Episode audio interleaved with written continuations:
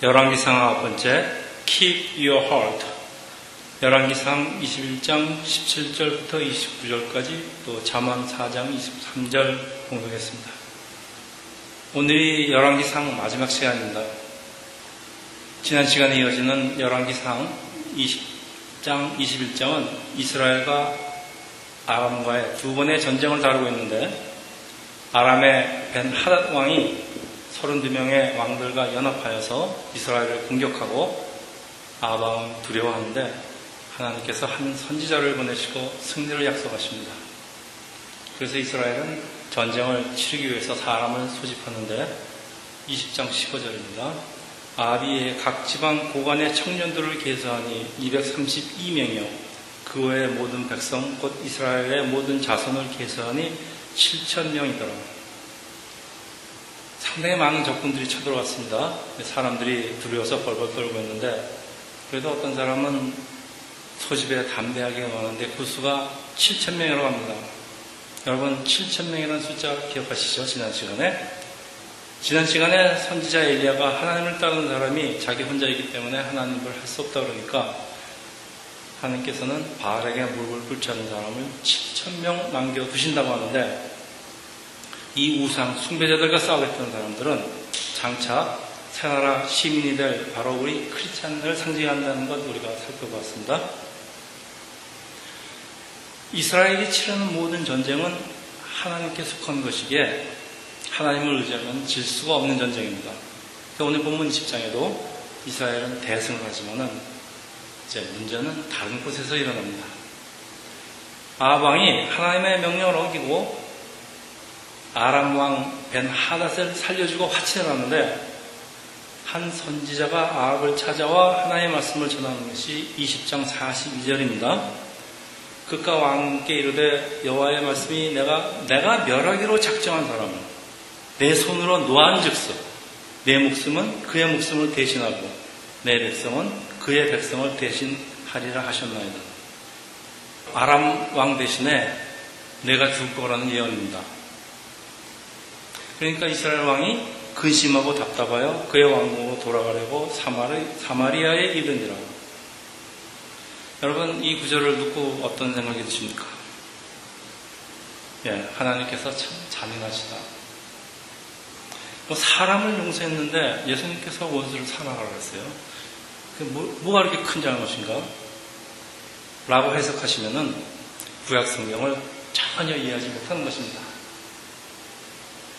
구약성경에는 이스라엘과 다른 나라와의 싸움을 사람의 마음속에 있는 죄악과의 싸움에 자주 비유를, 하는데 다시 말해서 하나님의 말씀을 따르려는 마음과 내가 세상을 따르려는 마음과의 전쟁입니다. 근데 이런 전쟁에 지게 되면은 사단의 포로가 돼서 사단이 시키는 대로 하다가 결국 그 죄값으로 죽게 된다는 경고입니다. 하나님의 저주가 아닙니다. 자, 죄라는 단어를 듣기 좋아할 사람은 없습니다. 근데 죄를 언급하지 않고 하나님의 은혜를 설명할 방법이 없습니다.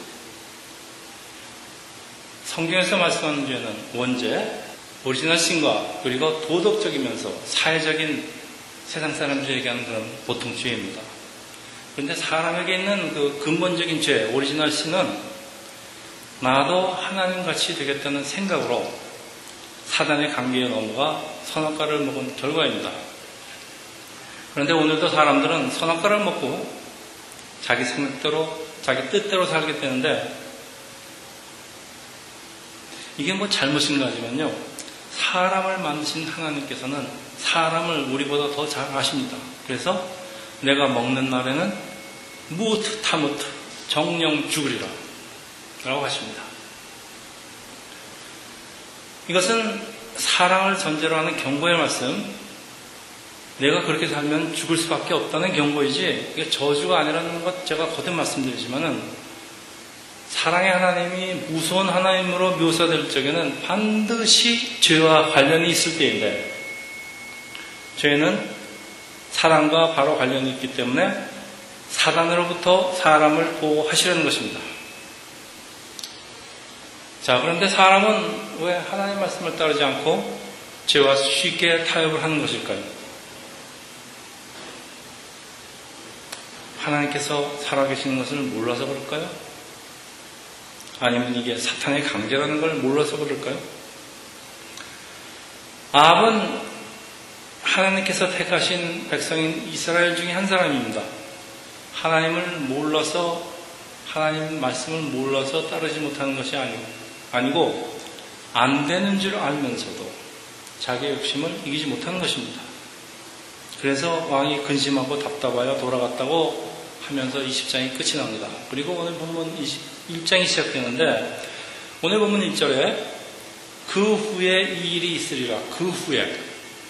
다시 말하면은 하나님께서 지금 진노하고 있다는 것을 아합왕이 분명히 알고 있는 상황에서 안 되는 줄 알면서 또다시 욕심을 부리는데 이 욕심이 자기도 모르는 사이에 습관이 되어버렸다 그런 말씀이에요. 여러분 사람의 습관이 굉장히 무섭습니다. 습관은 사람의 그 의지와 이성을 지배하기 때문에 사람에게서 마음과 생각을 지킬 능력을 뺏어가는데 여러분 담배 피시는 분들은 담배를 끊고 싶어도 의지가 있고 정말 끊고 싶어도 끊지 못합니다. 이 습관이 그렇게 무섭습니다. 이 습관은 꼭 우리의 나쁜 버릇뿐만이 아니고 죄하고, 죄하고도 정말 직접 연결이 됩니다. 그래서 이것은 아합의 문제뿐만이 아니고 우리 모두의 문제입니다. 자, 죄와의 전쟁인데 이런 죄와의 전쟁에서 어떻게 나의 마음과 생각을 지킬 수 있을까요? 하는 게 오늘의 질문입니다. 자, 오늘 본문을 요약하겠습니다. 아합왕의 궁 옆에 나봇이라는 사람의 포도원이 있는데 아합왕은 그 포도원을 탐을 내지만은 나봇은 땅은 하나님께 속한 것이기에 자기 마음대로 팔 수가 없다고 거절을 하는데 아, 아합은 누워서 식사도 하지 않는 것이 그 포도원을 꼭 갖고 싶은 욕심을 이길 수가 없습니다. 이제 근데 나봇이 하나님의 율법을 이유로 거절을 합니다. 그 이유가 이스라엘이 가나안 땅으로 들어와서 제비를 뽑아서 땅을 값도 없이 분배받았기 때문에 땅의 소유권은 이스라엘에 있는 모든 땅의 소유권은 하나님께 있기 때문 있고 또 이런 사실을 아하방도 잘 알고 있기 때문입니다. 레이기 25장 23절에 토지를 영구히 팔지 말 것은 토지는 다 내 것이라 이거 하나님 말씀입니다. 그러니까 이런 하나님 말씀에 전혀 관심이 없는 그 이방 공주 출신 이사벨 왕비는 아합의 이름을 빌려서 장로와 귀족들에게 나봇이 하나님과 왕을 저주했다고 거짓 증거를 시키고 나봇은 돌에 맞아 죽고 아합은 포도원을 차지하지만은 아합은 자기 욕심을 채웠지만은 하나님은 진노하십니다. 그래서 하나님께서 이번에는 엘리야를 보내시고 심판의 말씀을 전하는데 내가 내 자신을 팔아 여호와 보시기에 악한 일을 행하였으므로 이사벨에 대하여 여호와께 말씀하시기를 이르시되 개들이 이스라엘 성읍 곁에서 이세벨을 먹을지라 아합에게 속한 자로 성읍에서 죽은 자는 개들이 먹고 들에서 죽은 자는 공중의 새가 먹으리라 하셨느니라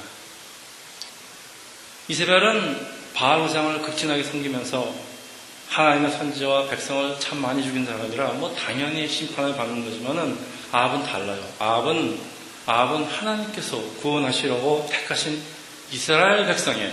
그것도 이스라엘 백성의 왕입니다. 근데 어쩌다가 이렇게까지 하나님의 진노를 받게 되었을까요? 오늘 본문은 그 이유를 아내 이세벨의 영향 때문이라고 하는데 25절에서 26절입니다. 예로부터 아합과 같이 그 자신을 팔아 여호와 앞에서 악을 행한 자가 없음을 그를 그의 아내 이세벨이 충동하였습니다. 여호와께서 이스라엘 자손 앞에서 쫓아내신 아모리 사람의 모든 행한 같이 우상에게 복종하여 심히 가증하게 행하였더라. 여기 자신을 팔아 여호와 앞에서 악을 행하다 개혁 성경에는 스스로 팔다라고 번역이 되어 있습니다. 히브리 원어는 사악한 행위를 지속적으로 반복하는 이 습관된 행위를 말하는데 이제 누가 죄를 짓도록 강요한 사람은 없지만은 자기 스스로 죄에 팔렸다는 말씀이에요. 이 팔리다라는 그 히브리 단어에는 어떤 사람에게 팔리다, 노, 예로 팔리다, 혹은 어떤 사람에게 결혼으로 팔리다. 옛날에는 그 신부를 돈 주고 샀습니다. 그러니까 신부가 이제 결혼을 하면은 그 남편의 뭐 거진 노예처럼 되는 겁니다. 그때, 그때 사회가 그렇습니다. 이 단어가 그래요. 그러니까 죄악과 결혼을 하였다. 죄악에 팔렸다. 이런, 이런 얘기입니다. 근데 바알 숭배자가 이세벨 뒤에는 문제는 사단이 도, 도사리고 있는데 그런 사람에게 스스로 팔려 혹은 결혼하여 그 사람 농간에 말려들어 죄를 지었다 그런 말씀입니다. 공동 번역은 아내 이세벨의 농간에 빠져서 목숨을 내던져가는 새 번역은 자기 목숨을 팔아버린 사람은 일찍이 없었다. 아합이 하나님의 말씀을 듣고 근심하는 거 그리고 다음에 계속되는 구절을 살펴보면은 아합이 그렇게까지 악한 사람은 아닌데 불구하고 이런 악한 일을 계속한 이유는 불행하게도 아내 이세벨의 농간 때문이라는 말씀입니다. 다시 말하면 아합이 우상 숭배자와 결혼을 해서 그 아내의 영향을 받아 악한 일을 하다가 결국 자기 목숨을 사탄에게 팔아버렸다 이런 말씀이에요. 사탄의 노예가 되었다 그런 말씀입니다. 이처럼 배우자의 선택이 한 사람의 미래를 거의 결정한다고 해도 과언이 아닙니다. 아합은 외교적인 목적으로 시돈의 공주 이사벨을 아내로 맞이했겠지만은 이사벨은 우상 숭배자로 아합 자신은 물론 이스라엘을 완전히 멸망으로 이끌어갑니다. 그래서 아합의 비극에는 두 가지 결정적인 원인 때문인데 첫째, 욕심에 사로잡힌 것. 둘째, 우상 숭배자를 배우자로 택한 것인데 우상 뒤에는 사탄이 도사리고 있다는 것이 문제입니다. 27절입니다. 아합이 이 모든 말씀을 들을 때 그의 옷을 찢고 굵은 배로 몸을 동이고 금식하고 굵은 배에 누이며 또 풀이 주고 다니더라. 엘리야의 그 무서운 책망 때문이라 그런지 회개를 합니다. 그리고 근신도 합니다. 그러니까 28절, 29절에 보면은 여호와의 말씀이 디셉 사람 엘리야에게 임하여 이르시되 아합이 내 앞에서 겸비함을 네가 보느냐 그가 내 앞에서 겸비함으로 내가 재앙을 저희 시대에 내리지 않고 그 아들 시대에 그의 집에 재앙을 내리라. 죄를 용서해 주시려면 그냥 용서해 주시지 아버지 잘못을 아들에게 뭐 뒤집어 씌우 이거는 저주가 아니고요. 장차 이루어질 일에 대한 예언입니다. 여러분 성경에 하나님의 무서운 어떤 심판 같은 것들이 들어있으면 상당히 많은 부분이 하나님께서 그렇게 저주하시는 게 아니고요. 하나님의 말씀을 안 들은 결과로 그런 일이 일어 날 수밖에 없다는 하나의 예언입니다. 이거를 잘 아시고 들어야지 주구약성경 보면서 시험 들지 않습니다.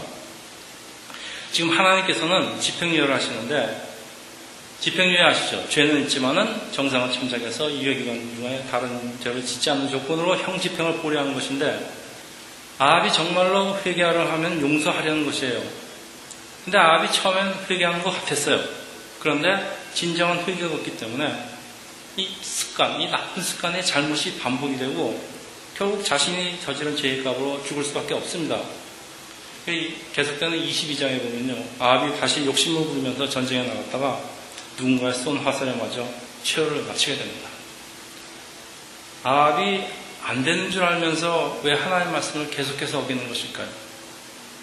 왜 우리는 안 되는 줄 알면서 하나님 말씀에 이렇게 온전히 순종하지 못하는 것일까요? 왜? 왜? 무엇이 문제일까요, 여러분? 여러분, 무엇이 문제일 것 같아요? 왜 우리가 하나님 말씀에 순종하지 못해요? 욕심 때문입니다. 오늘 본문이 사람의 욕심이 결국 그 사람을 파멸로 이끌어가는 과정을 잘 보여주고 있습니다. 힘이 없는 사람들은 오히려 죄를 지을 기회가 적어요.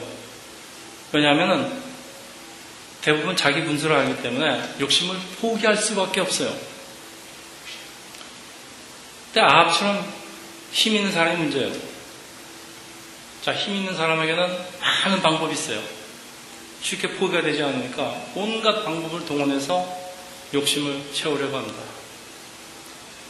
자, 예를 한번 들어볼까요? 여러분이 좋아하시는 다윗은 하나님 마음에 단 한 사람이라고 성경을 말하는데 그 다윗이 부하의 아내에게 욕심을 보니까 살인까지 거침없이 저지릅니다. 자, 욕심을 이루는 방법이 정당하다면 무슨 문제가 되겠습니까?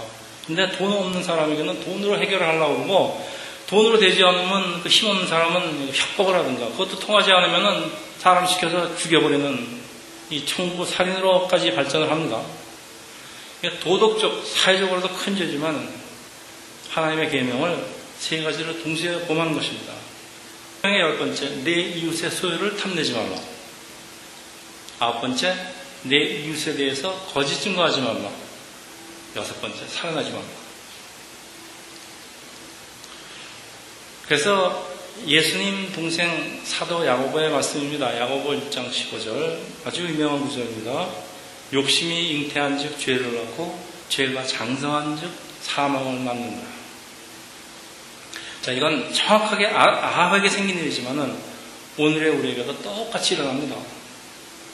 여러분 사람에게 욕심이 있다는 것은 뭐 살아있다는 자연적인 현상입니다. 근데 자신에게 별로 중요한 것도 아닌데 남이 가지, 가졌으니까 나도 가지겠다고. 또 혹은 가, 지면안 되는데 가질 수도 없는 것에 집착을 하는 경우가 많은 것이 문제입니다. 여러분 이스라엘이라는 한 나라의 왕에게 뭐 포도원이 뭐 포도원을 자기 채소밭으로 만드는 게 뭐 그렇게 중요합니까? 그거 안 된다고 밥도 먹지 않고 들어놓아서 그 속상해하다가 결국 사람까지 죽게 됩니다.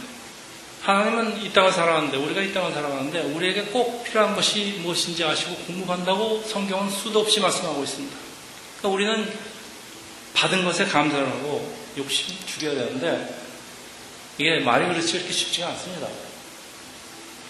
욕심이 우리 마음에 한번 들어오게 되면은 여관에서는 나가지가 않습니다. 그러니까 우리 마음을 지키기가 쉽지 않습니다. 근데 마음속에 이런 욕심이 자리를 잡게 되면은 사탄이 욕심을 타고 들어오는데 여러분 누구를 통해서 들어올 것 같습니까? 나에게 가장 큰 영향을 주는 나의 배우자 혹은 제일 가까운 사람을 통하기 때문에 참 방비하기가 어렵습니다. 그리고 사람의 그 마음도 마음이지만은 사람의 육신은 더 다루기가 어렵습니다. 마음으로 정했어도 육신이 따라오질 않습니다.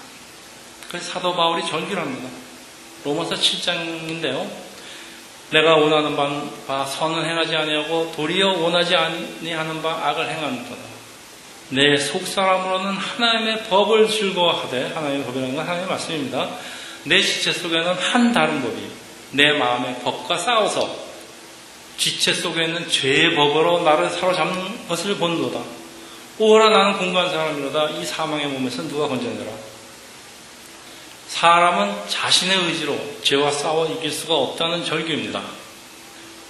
그리고 이어지는 사도발의 군면의 말씀이 있는데 로마서 8장 11절에서 13절입니다.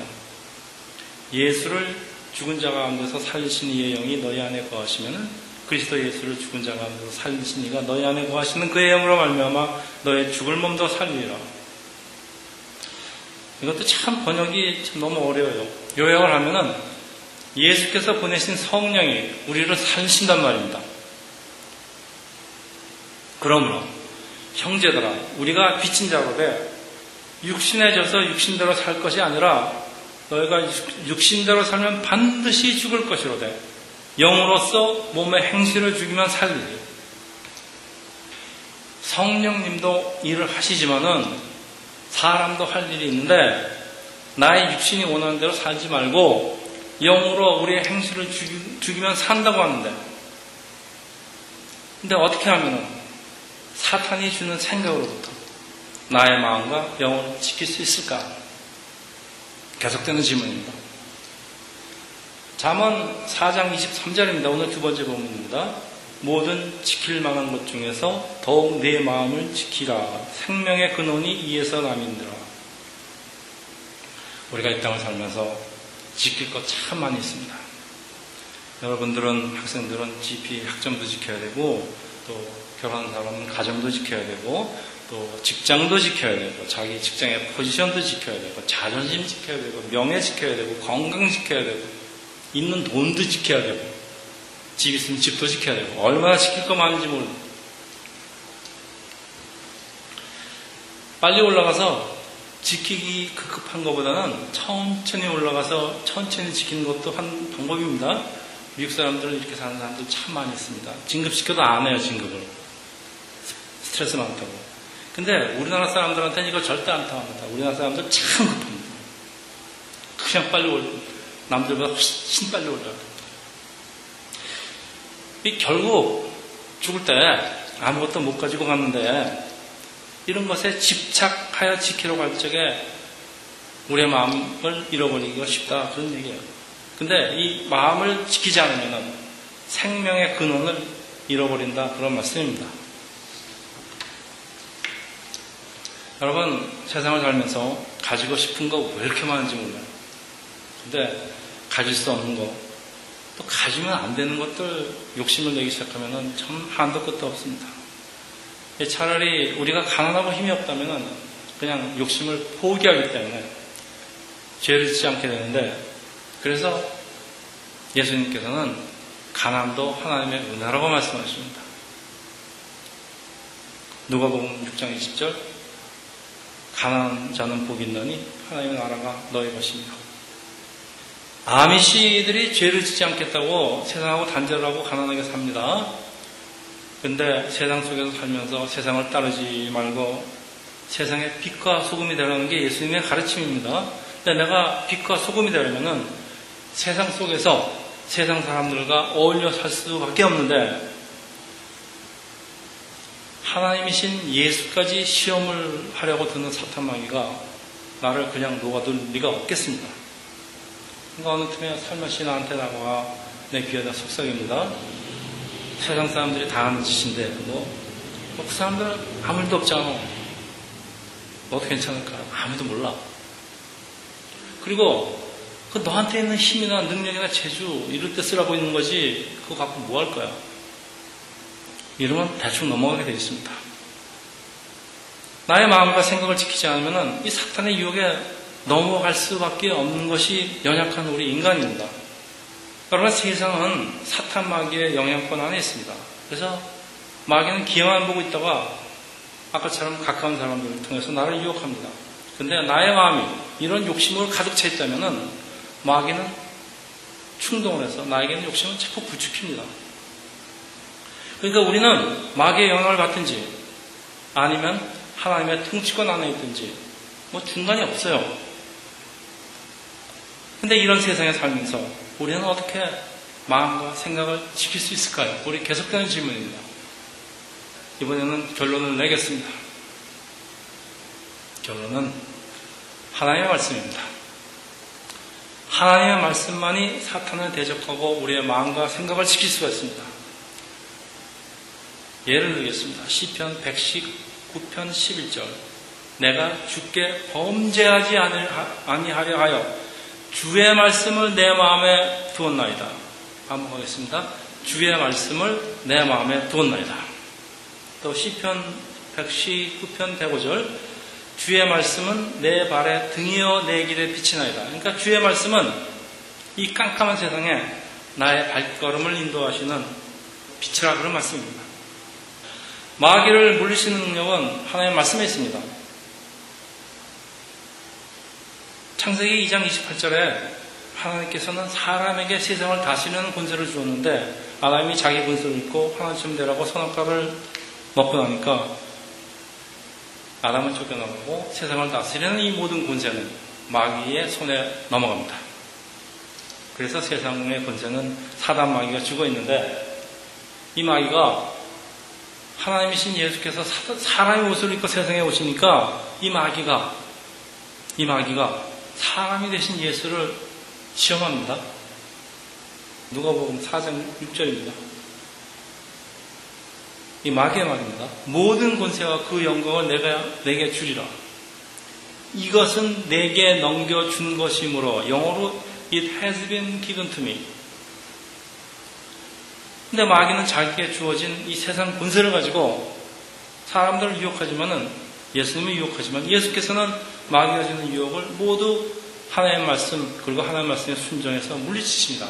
마태복음 4장 4절에 예수께서 대답하여 이르시되 기록되었을 때 사람이 떡으로만 살 것이 아니요 하나님의 입으로 나오는 모든 말씀으로 살 것이라 하였느니라.